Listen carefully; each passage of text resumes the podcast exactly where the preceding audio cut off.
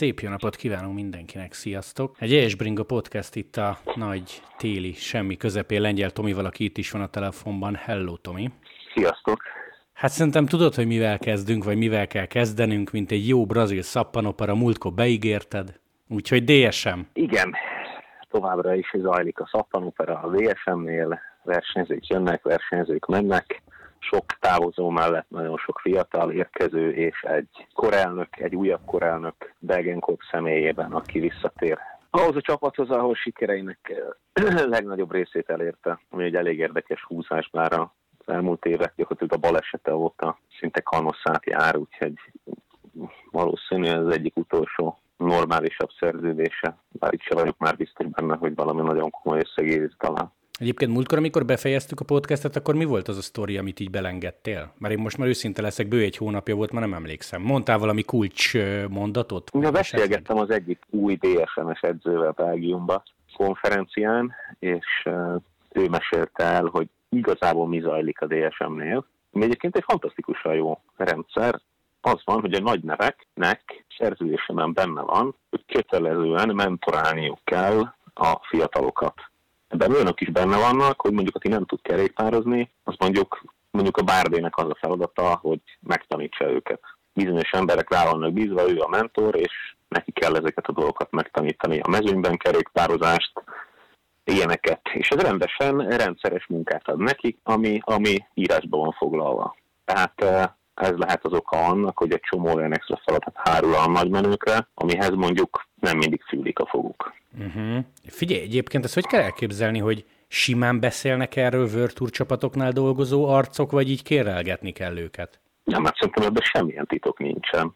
Én egy egészen másik dolog miatt beszéltem ezzel az edzővel, aztán szóba került minden. Nyilván Norvégia által azért most növekszik a létszám. Leknesszind után érkezik még egy srác, ugye ketten is az Uno X-ről igazolnak, ugye erről is volt szó. De hát azért itt nagyon komoly szakemberekről beszélünk, tehát itt, akivel beszéltem, az a, az a kanadai pálya, a női pályaválogatottnak volt az edzője, és onnan vándorolt át a DSM-hez most az olimpia után, és ők már nagyon komoly egyetemi múltal is rendelkeznek, tehát ők már nem ilyen, nem ilyen uh, ex-kerékpáros voltam edző leszek, hanem, hanem ők a másik irányból érkeztek ők már abszolút a tudományos világból érkeztek. Nyilván ez a rendszer, ami a DSM-nél van, ez szemmel láthatólag nagyon sok embernek nem passzol. Ez, ez abszolút, ezt már sokszor beszéltük. Alapvetően viszont teljesen jónak tartom azt, hogy valamiféleképpen át kell lépniük korlátokat a fiatalokkal. És ugye van nekik ez a, milyen centernek hívják, az egyetemen Szittárdva. Ugye a DSM-nek van talán 28 lakása, nem tudom, azt ismered. Nem, nem, nem, mesélj. Performance centerük van uh, Szittárdva az egyetemen, 14 ház, abban van 28 lakás, gyakorlatilag a versenyzők ott lakhatnak ezekben az apartmanokban, és uh, kvázi központosítani próbálják a fiatalok boldogulását, ez mind, mind a konti csapat tagjai, mind a profik, a fiatalok oda beköltözhetnek, ha akarnak, folyamatosan ott lakhatnak, ha akarnak, nyilván, nyilván idéglenesen is, de sokan ott laknak közvetlen az egyetemmel, egyetemnél, ugye ott van a Dumulen Park is a közelben, tehát egy csomó mindent végre tudnak hajtani. Nyilván ugye a szakemberek előadások az egyetem miatt, egyetem közelsége miatt leegyszerűsödik, és uh, nyilván egy csomó kutatás is, ami zajlik a versenyzőkkel, azért ebben a DSM erős. A másik meg a tesztelés, meg minden egy zárt pályán folythat a Dumulen Parkba. Ez az első olyan, olyan infrastruktúrális beruházás, ami teljesen egyedülálló a kerékpársportban még egyetlen csapat sem csinált ilyet, hiszen, hiszen akkor a büdzsével senki nem dolgozik, és ezért egy elég kockázatos dolog, mert ha mondjuk megy a levesbe a pad főszponzora, akkor azért ez egy nehéz kenyér lehet egy ilyet. Nem azt mondom, hogy nem lehetne eladni, vagy, vagy ez értéktelen valami, de, de nagyon-nagyon kevés csapat van, aki, én nem is hallottam még senkiről, aki ilyen, ilyen szinten investál abba, hogy egy helyen legyenek a versenyzők. Olyanról már hallottam, hogy mondjuk sportgimnázium épített kollégiumot, olyanról is hallottam, hogy egy városban, mint az EF Education Gironába szedi össze, vagy a Bike Exchange versenyzőnek a nagy részét, de olyanról, hogy valaki épít Hollandiában apartmanokat, házakat ezért, az olyanról még soha. Van erre egy jó szó itthon, utánpótlás akadémia. Eh, hát azért ez már nem annyira utánpótlás akadémia. Tehát aki, aki most már azért a Sunweb Conti csapatba bekerül, azt hívhatjuk profinak. Most már, hogy átjárható Egyébként lett, a, igen. átjárható lett a kontinentális csapat és a profi csapat közötti tehát van egy átjáró, bármikor bárki ki be lehet cserélgetni, innentől kezdve azért ez már, ez már profizmus. Egyébként ők úgy írnak alá már, mint a relatíve nagy nevek DSM-hez vissza, hogy ezt tudják? Tehát akkor ez nem menet közben derül ki, hogy neked Hogyne, hogyne, nem, ez benne van. foglalkoznod kell. Nem, ez Aha. benne van a szerződésben, írásban van foglalva, erre direkt rákérdeztem, mert én is meglepődtem. És, és külön pontról pontba van szedve, hogy mi is az ő feladatuk pontosan. Mi, hogyan kell segíteniük, mikor, hányszor, tehát egy nagyon érdekes szisztéma. Ami egyébként tényleg jó, tehát ha van egy mentoráltad, akkor, akkor nagyon sok mindent áthathatsz, továbbadhatsz. Nyilván mi ezeket, nekünk is vannak ilyen projektjeink egyébként az iskolába, most nem tudok erre jó magyar szót, aki segíthetsz, mi a, a kultúra hordozóinak hívjuk őket, ha most nagyon szó szerint fordítanám le, uh-huh. hogy vannak már rutinosabb sportolóink, akik olyan attitűddel rendelkeznek, ami szerintünk szükséges és ideális, és ezek az emberek aztán egy belső processz segítségével, egy belső szisztéma segítségével továbbadják ezt kettő másiknak, és akkor az a kettő lesz megint kettő másiknak a mentora, és ők rendszeresen meetingeznek, nem kell bonyolult dolgokra gondolni, egy olyan sportoló, aki mondjuk mindig időben érkezik, és el tudja mondani, hogy szerintem mi volt jó edzésen, az másik két sportolónak ezeket át tudja adni, meg tudja őket tanítani, minden héten leülnek, megbeszélik, hogy mi az elvárás, amit egymástól elvárnak, és aztán egy hét múlva ezt analizálják, hogy ez sikerült, nem sikerült. Azok a sportolók, akinek az attitűdje jó, és, és szerintünk olyan, ami, ami fontos, hogy, hogy fejlődjön a csapat mondjuk, akkor ezt, ennek a továbbadása ez erre, erre egy kiváló módszer. Ez egyébként a Sunwebnél ez a Keep Challenging Center, ez a neve a helynek, amiről beszéltem. Közben megnéztem. Nem jutott eszembe a neve, ha valakit érdekel, az nézze utána, hogy ez hogy néz ki. Ez tök érdekes egyébként, amit mondasz, mert azt gondolná az ember így nagyon kívülről, hogy aki a World eljut, az valamilyen technikai tudással rendelkezik. Azért látjuk, hogy, látjuk, hogy nincs így, de akkor tényleg effektíve az olyan versenyzőket, aki mondjuk 18-19 éves mindjárt World tanítani kell, mert nem ügyes? Nézd, nem csak arról van szó, hogy azért kell tanítani, mert nem tud kerékpározni a versenyzésnek minden aspektusát egy 18 éves gyerek nem tudhatja egy, egy 30 éves profihoz képest. Egyszerűen a tapasztalat hiányzik nagyon sok esetben. Azok az apróságok, hogy egy három hetes körversenyen mibe fektetsz energiát, és mibe nem. Mi az, amikor menni kell, mi az, amikor nem kell menni. Ez a rutinnal alakul ki. Visszafele is tudok mondani egy példát, akkor fordítsuk meg. Most elkezdtünk Stavangerbe járni keddenként pályaversenyekre edzőversenyekre, és Alexander Krisztofot dutára verik a gyerekek, még az enyém is sokszor. Azért, mert ehhez nincs hozzászokva. Elképesztően gyors környezetben kell változatos körülmények között taktikai gyors döntéseket hozni, mindezt egy darab áttétellel, tehát a sprint nem azon múlik, hogy ki erősebb, hanem ki tud erőt leadni magasabb fordulaton ugyanazzal az áttétellel. Uh-huh. És ezek, ezek a dolgok, ezeket az Alex nem tudja, és uh, most nem mondom, hogy mit milyen a vizelete, hogy nyerjen valamit, de mondjuk az öt versenyből kedden, múlt hét kedden egyet tudott megnyerni. Azt mondjuk nagyon megnyerte, de úgy szenvedett, hogy érdemes lett volna látni. Akkor ez igazából mindenkinek jó, mint hogy ő lemegy, fiatalok nyomulnak ellene, nem? Tehát ebből ő is profitál. Most nem hirdeti, hogy ötből egyet nyer, de azért ez, ebből csak jól jöhet ki.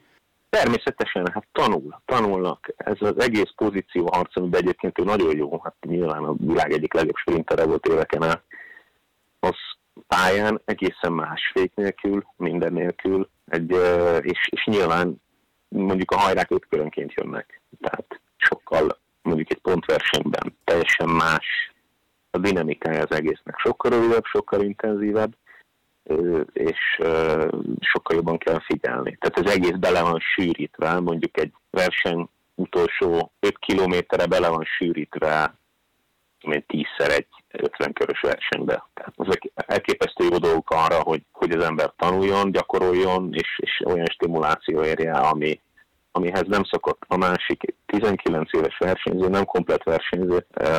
A kerékpár tudás az nem azt jelenti, hogy meg kell tanítani egy kerekezni. Én sem tudok egy kerekezni. Viszont a mezőnyben, ha van mellettem jobbról balról is beszorul a kormányom két személy közé, akkor én nem valószínű, hogy el fog esni. Viszont van olyan versenyzőm, aki az első kerekén is le tud gurulni bárhol, viszont ő el fog esni akkor, ha beszorulna. Ez mind rutin tapasztalat. Más a kerékpáros tudás, kezelés, az egy más, mint, mint, mint az, hogy ki mennyire technikailag ügyes mondjuk, és milyen cirkuszi akrobatai dolgokat csinálni.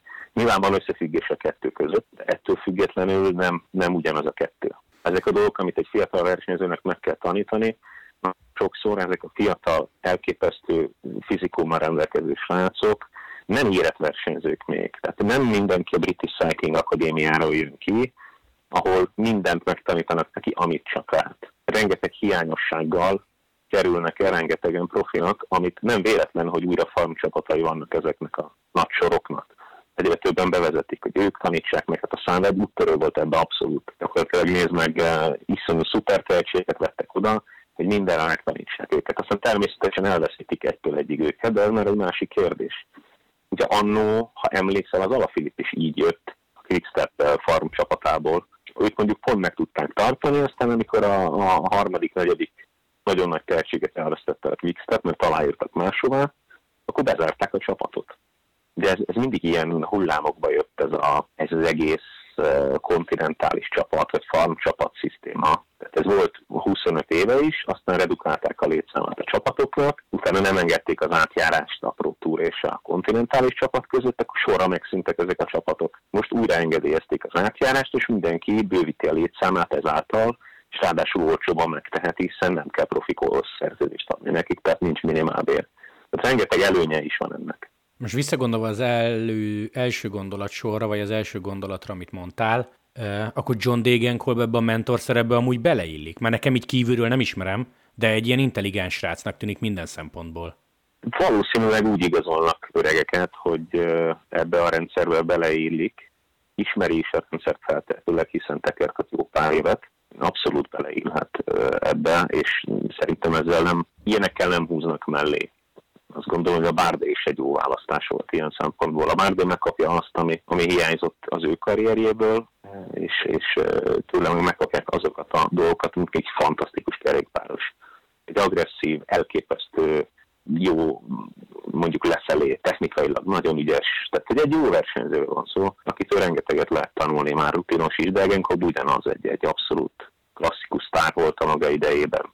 Egy kiváló sprinter volt, rengeteg, rengeteg minden információ megy át ezektől a nagy nevektől. Egy-egy ilyen szakaszon, egy-egy versenyen, egy, egy ilyen profi versenyző, akinek ilyen rutinja van, az olyan apróságokat tud mondani, amit, amit uh, soha nem jönne rá egy fiatal, vagy legalábbis évek múlva jönne rá. Én egyébként, ha már a magyar versenyzőkre kitérek ezáltal, ezt hiányolom leginkább a magyar versenyző karrierjéből, jelenleg a profik, profink, profi versenyzőink közül, hogy legyen egy olyan mentoruk, akik, aki átsegíti őket ezeken a úgymond hiányosságokon megtanítja nekik. Én jelenleg ezt abszolút hiányolom. De itt most magyarra gondolsz? Vagy akár, ha kikerül külföldi csapathoz egy olyan arcra?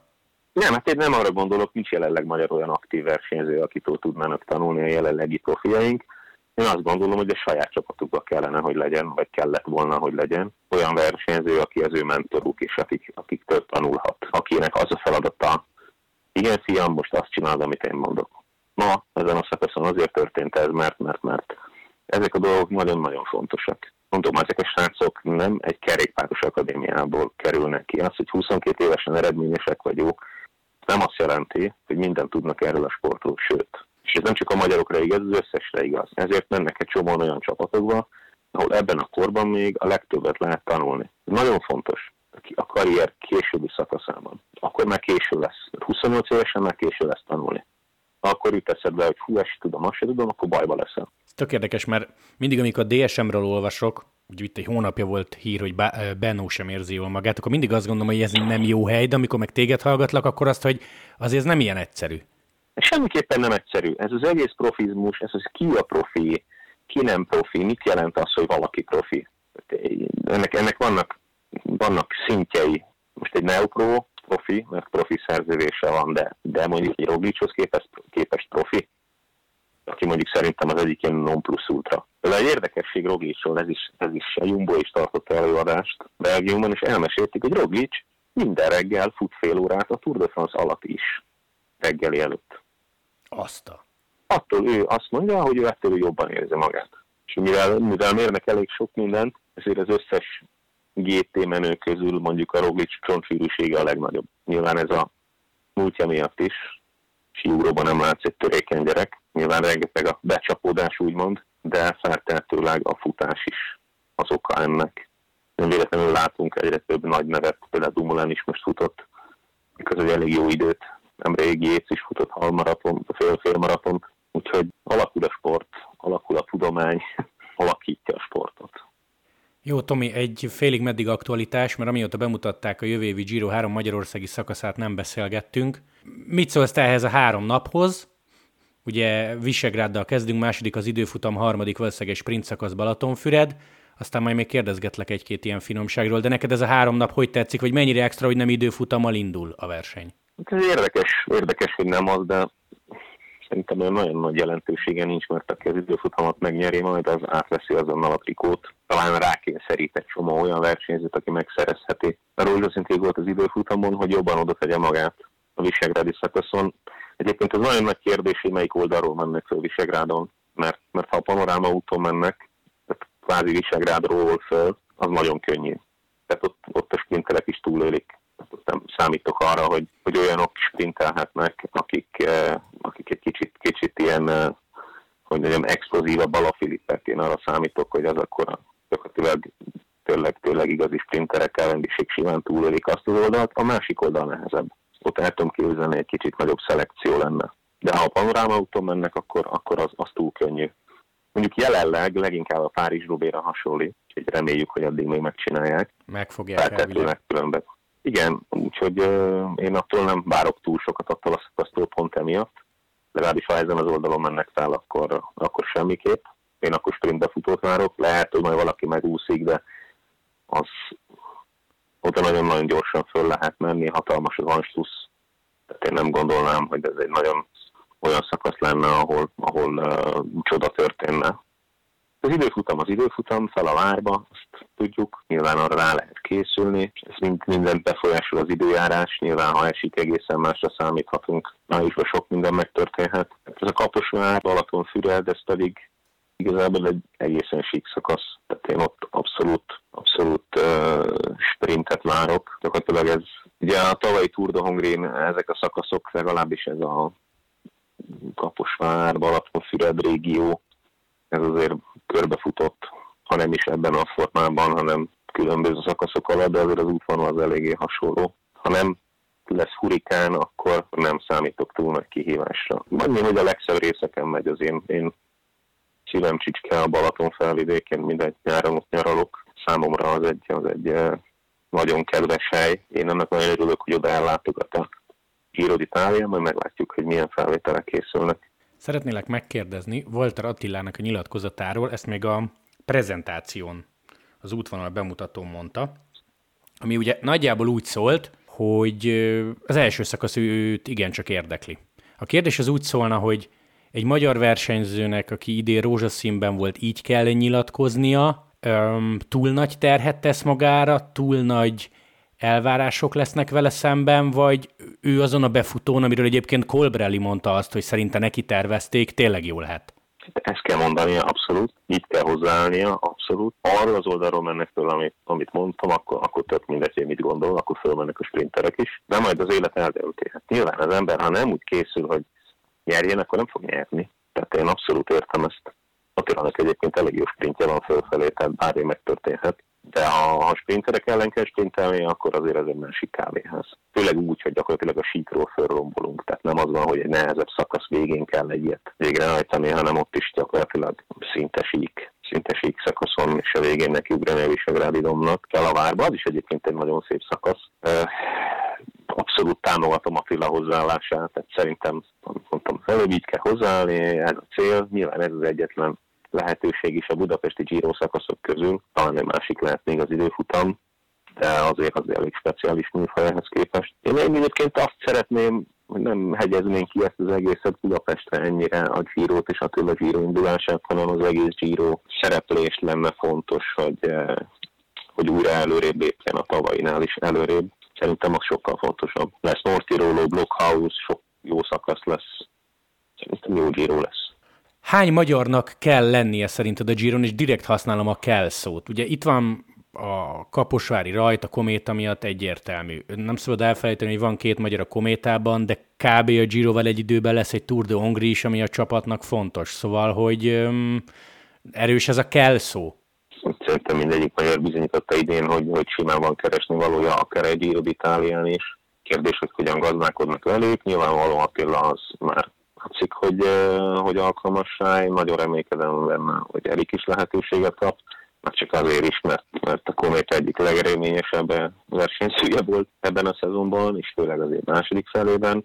Marcióval meg egy kicsit jobban kéne gazdálkodniuk évelején, és nem kinyírni. Tehát azt azért az ő mentségére mondjuk el, hogy gyakorlatilag addig hajszolták, amíg el nem pusztult, és előtte pedig láthattuk, hogy abszolút helye van a profi mezőnyben. Az, hogy kifér bele a Giro csapatba, az már azon múlik, hogy ki akkor milyen teljesítményt tud mutatni. Tavaszi versenyeken nem tudom, nem hallottam tőlük, hogy ki az, akinek benne van a versenyprogramjában a pillán kívül, de szerintem a Kométából is egy magyarnak mindenképp helye van, legalább egy magyarnak a, a, a Giro csapatban. Lehet, hogy igazából úgy kellett volna feltennem a kérdést, hogy játszunk el a gondolattal, mind a két magyar tök jó tavaszt hoz. Tehát gyakorlatilag Kométa keretből őket be kell tenni a Giro-ra. Számít az, hogy van közben Tour de Hongrie is? Nem tudom a Tour de Hongrie szakaszait, tehát nem tudom, hogy eh, biztosan fontos verseny a Tour de Hongria, ahogy a Marci egyébként nyilatkozta sokszor, hogy a Kométának egy nagyon fontos verseny, de szerintem a versenyzők szívik mélyén azért a Giro-ra szavaznának. Szerintem a Giro miatt megint kelet-magyarországi Tour de Hongri lesz, hát gondolom, hogy végigjárjuk az Alföldet néhányszor, de mondom, még nem láttam, nem láttam Tour de Hongri szakaszokat, vagy nem figyeltem, úgyhogy nem tudom pontosan, hogy mi lesz, hát gondolom lesz kékes, szokásos hogy az passzol, akár, akár egy győzelem, az győzelem. Tehát azért mondjuk a Marci karrierjében még egy Giro indulás, vagy egy profi győzelem, nem tudom, szerintem a, a profi győzelem többet nyomna a lappa, ugye mind a kettőjüknél szerződés lejár következő szezonban, tehát azért az fontos, hogy, hogy eredményesek is legyenek. Azt tegyük hozzá, hogy amit én tudok, soha még ilyen mezőn nem volt a Tour de Hongrie, mint ami várható, úgyhogy uh, még, még nem is egytán két szintet lép majd a verseny, ahogy a percákat hallottam, úgyhogy nehéz, nehéz kenyér lesz a Tour de Hongrie is. Jó, oké, hát az is majd, majd kiderül útvonalügyileg. Amiről még szeretnélek kérdezni, hogy most kettő darab három hetesnek az útvonalát ismerjük, de nem tudom, hogy te mit hallottál másoktól. Mekkora szava van ilyenkor egy nagyon nagy sztárnak, hogy hova szeretne menni, és mennyire szólnak le felülről, hogy nem fiam, te oda mész. Itt most konkrétan mondok neked egy példát. Mi van akkor, ha Tadej Pogacsár szerelmes a Giroba, szép dolog, hogy triplázhatna a túron, de ő 22-be gyírozni akar, majd a vezetés azt mondja, hogy nem, nekünk a harmadik sárga fontosabb. Ez olyan rossz példa, amely nem tudom elképzelni a Pogacsára, hogy a, a Giro-t a túr fölé emelni. Majd ha nyert el tudom képzelni, egyelőre semmiképp. És az UAE-t sem tudom elképzelni, hogy a, a non plus ultra Tour de France-t felcserélni a giro még akkor is, ha egyre inkább felértékelődik a másik két-három hetes körverseny. Akkor mondom Roglicsot. Két csalódást keltő túr után gyírozni szeretnék. Szintén nem tudom elképzelni. Szintén nem tudom elképzelni ezt. Ezek a extrém, tudják, hogy mit akarnak megnyerni, mindenki tudja, hogy képesek rá, hát ők mondjuk rossz példák erre. Itt azt kell figyelembe venni, azok a versenyzők, akik azok szoktak választani, mi passzol jobban. Itt nagyon sok múlik az időfutam kilométereken, milyen hegyi szakaszok vannak, ez alapján választanak. Leginkább. Nyilván egy Pogácsárnak, egy, egy Roglicsnak tök mindegy, hogy mennyi időfutam van, tök mindegy, hogy mennyi hegy van, neki passzol így is, úgy is. De mondjuk már egy Jécnél nem mindegy, hogy mennyi időfutam kilométer van, például milyen a verseny szerkezete, csomó minden ezen múlik, inkább már a Grand Tour választásnál. Tehát, hogy nem fogsz oda menni egy Dumulennel, aki az időfutamon tud, annó például, ha olyan körverseny volt, ahol volt 80 km időfutam, nyilvánvalóan azt választották, tudta, hogy három perccel jobb mindenkinél akkor. Viszont ha lett volna egy olyan verseny, ahol van egy 5 kilométeres prolog, és egy méter nincs, akkor nyilvánvalóan nem oda menne. Én, én így gondolom a választást. Nyilván vannak egyéni preferenciák, de azért ezt inkább úgy osztják el, hogy kinek mi passzol leginkább. Kinek milyen céljai vannak, például nagyon sok versenyzőnek van olyan, hogy ebbe az évben két Grand Tourt kell mennie. Ezt hogy tudják megoldani? Ugye ideális esetben a Giro Vuelta a könnyebbik verzió, a Giro Tour dupla nagyon nehéz, tehát az, az a majdnem a Mission Impossible. Ha valaki olyan szinten van, mint Keith volt, hogy, hogy eh, most amit megnyertem sokszor, és tényleg próbáljuk meg, mert ez a kihívás, akkor azt megértem, de egyébként, egyébként azért itt inkább szakmai indokok vannak, mint eh, kívánságműsor. Akkor inkább egyébként úgy kellett volna feltennem a kérdést, hogy el tudod képzelni azt, hogy viszonylag nagy név, aki mondjuk Grand Tour esélyes, top 3 esélyes, top 5 esélyes, ne lássa reálisan a helyét? Tehát vannak ebből viták, vagy azért a esetek 90%-ában mindenki tudja, hogy hova kéne menni? Azt gondolom, hogy ezek nem egyszemélyes döntések, eleve, eleve nem, hanem leülnek a, a csapat vezetői, akik átbeszélik, hogy szerintük ide kijönnek, hogy melyik verseny milyen lesz, leülnek, megnézik, hogy szerintük mi, a, mi az, ami ideális, utána beszélnek nyilván a legnagyobb sztárokkal, hogy mi ezt gondoljuk, te mit gondolsz, így és így és így, megegyeznek, és hát nyilván azért a hierarchia szerint osztják be a versenyeket. Tehát, hogy ki mit szeretne, azért az is nyilvánvalóan kinek mi van a szerződésében, mert nyilván valakinek olyan szerződése, hogy ő egyébként úrt akar menni, tehát azért láttunk ilyet is. Tehát ezeket mind figyelembe véve, aztán lefelé a ranglétrán mindenki megkapja a saját versenyprogramját, de azért most már sokkal inkább figyelnek arra, hogy mindenkinek passzoljon ezt, tehát próbálják. Megpróbálnak mindenkinek egy olyan versenyprogramot nyújtani, ami, amivel elégedett és, és a fejlődését szolgálja. Oké, okay. Cavendish is a szerződése még mindig nem írt alá. Oké, okay, hogy a Genti hatnaposon elesett, és most tárgyaltak volna, kórházba került, stb. ezt értjük. De mi az, hogy 2021 november vége, december eleje az ember, aki majdnem leelőzte Merckx, vagy megelőzte Eddie Merckx-t szakaszgyőzelmek számába túron még nem írt alá. Ez hogy? Miért? Miért? Mit gondolsz? Ez nagyon furcsának tűnik. Semmi furcsa nincs benne, hát ez egy üzlet. Cavendishnak vannak kívánságai, az öreg Löferd meg nem egy egyszerű tárgyaló partner, és nyilvánvalóan csomó más szponzor és faktor is benne van, amit, amit figyelembe kell venni. Nyilvánvalóan nem a Cavendish tárgya, hanem az ügynöke. Nyilvánvalóan uh, Specialized, egy csomó márka benne van, akik, akik a Cavendishnek mondjuk a személyes szponzorai is, azoknak is van szava, hogy mennyi pénz honnan jön, és hogy hogy lehet őket integrálni mondjuk a, a, a Löfre szponzorai közé. Hát ez tavaly egyszerű volt, mert ide és fiam, két súruló és egy körömkefér, idén más a helyzet. Lehetnek elvárások. Szerintem egyébként ez a szerződés már megvan, talán nincs még pont éve a szerződés végére, de szerintem nagyobb izgalom lenne emiatt már a, a piacon, hogyha ha nem lenne egyébként a készfogás meg, és az ámen kimondva a szerződés felett.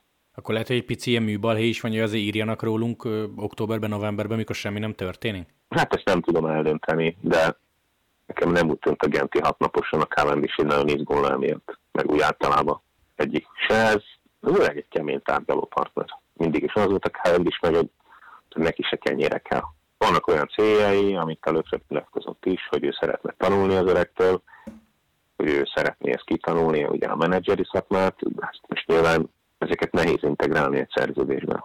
Szerintem sokkal hosszabb távú dolog van itt a háttérben, amit a Cavendish szeretne Oké, okay, oké. Okay. Tomi, búcsú kérdés, és igazából itt segítségedet kérném. Minden évben decemberben van nálunk egy szavazás, mikor különböző kategóriákban megválasztjuk az év legjobbjait. Azt szeretném megkérdezni, mondok neked egy-két opciót, tehát ilyen szempontból könnyebb a helyzeted, hogyha neked kellene év versenyzője kategóriába öt darab nevet, öt darab versenyzőt jelölni, akkor ki lenne az? Mondanám így az opciókat, aztán húz ki valakit, vagy erősíts meg. Nyilván itt van Pogacsár, itt van Fanart, itt van Van Der Poel, itt van Alaphilipp, Roglic, Colbrelli, Ganna és Cavendish. Ha jól számolok, akkor ez öt helyre nyolc ember. Jézus Mária. Hát Colbrelli és Cavendish mindenképp. Én Van Der Poelt nem tenném be. Igazából olyan sok mindent nem nyert. Fanartot betehetjük, de szerintem ők még mindig túl sokat vannak elfoglalva egymással. Hát Rogla abszolút, Pogácsár abszolút. Jó, akkor kb. meg vagyunk. Ganna volt még. Igen. Hát Ganna is egyébként mert mindent megnyert, amit látett a saját műfajában. Jó, mondjuk Colbert meg Kevendist egyből mondtad, hogy igen. Azt hittem, hogy az, rajtuk gondolkozni fogsz. Hát nem, hát egy ilyen comebacket a, a semmiből, amit a Cavendish csinált. Tour de France, négy szakasz, új rekord, uh, zöld trikó, tehát ez, ez, ez nem, ez szerintem nem is kérdéses. Cobrelli meg uh, szintén ugyanez, tehát ott azért olyan mutatványokat hajtott végre idén, ami abszolút a legnagyobbak közé. emelte őt, és hát ez a Párizs Rubéval aztán meg tényleg föltette a pontot az írás. Jó, oké. Igazából hatot mondták, akkor egy valakit majd kiszórunk, de egy ötös lista készül decemberre, december közepére. Jó, Tomi, köszi szépen. Van valami ilyen szappanoperásan behirdethető téma legközelebbre? Mész a konferenciára, úgy kérdezem? Na, most a izével voltam, Blumenfeldtel volt egy beszélgetésünk, Ironman után három nappal, meg az edzőjével. De Krisztián még kim volt a triatlon Ironman uh-huh. világcsúcs után, amit az, az egy érdekes beszélgetés volt. Na, jó, Például, okay. ami nem teljesen kerékpár, de az egy már mivel foglalkoznak, mit, ugye most kezdik, elkezdték ezt a két órán belüli rekord, rekordot, és állítólag meg is fogják csinálni legalábbis a edzője szerint számok alapján ki van számolva, úgyhogy ez érdekes téma lehet a Blumenfeld, bár nem az én szakterületem a fiatlon, de mivel, hogy Ergeniek is kvázi jól ismerem őket, ezért, ezért legalábbis az edzőjét mindenképp, ezért az egy érdekes, érdekes szappanopera, ha nem is teljesen kerékpár. Szerintem sok embert érdekel, aki, aki követi a kerékpárt, szerintem azért az is követi. Jó, Tomi, oké, akkor decemberben szerintem egy hónap múlva kb. Picit ilyen szezonértékelő, meg akkor Ironman-nel folytatjuk, jó? Jó, hát jó, Belgiumban egyébként sok érdekes téma volt, mert, mert volt jumbos előadás, például a Tour de France-ról, hogy hogy zajlik az edzőtábor, családostól költözik mindenki oda. Ez egy érdekes téma volt, a, a holland pályásprintereknek az edzője volt ott, aki sokat beszélt, hogy hogyan kondiznak, az is rohadt jó volt. Sok-sok nagyon érdekes dolog volt. Jó, én ezeket felírom, ezeket felírom. Te ne felejtsd el, igazából ennyi a feladatod. Jumbo és Ironman, ez lesz a... Jó, ez lesz a két kulcs. Akkor Tomi, köszi szépen, hogy csöröghettem december közepén, karácsony előtt vagy okay. után folytatjuk, jó? Köszi szépen, hogy csöröghettem. Szia, szia! Hello.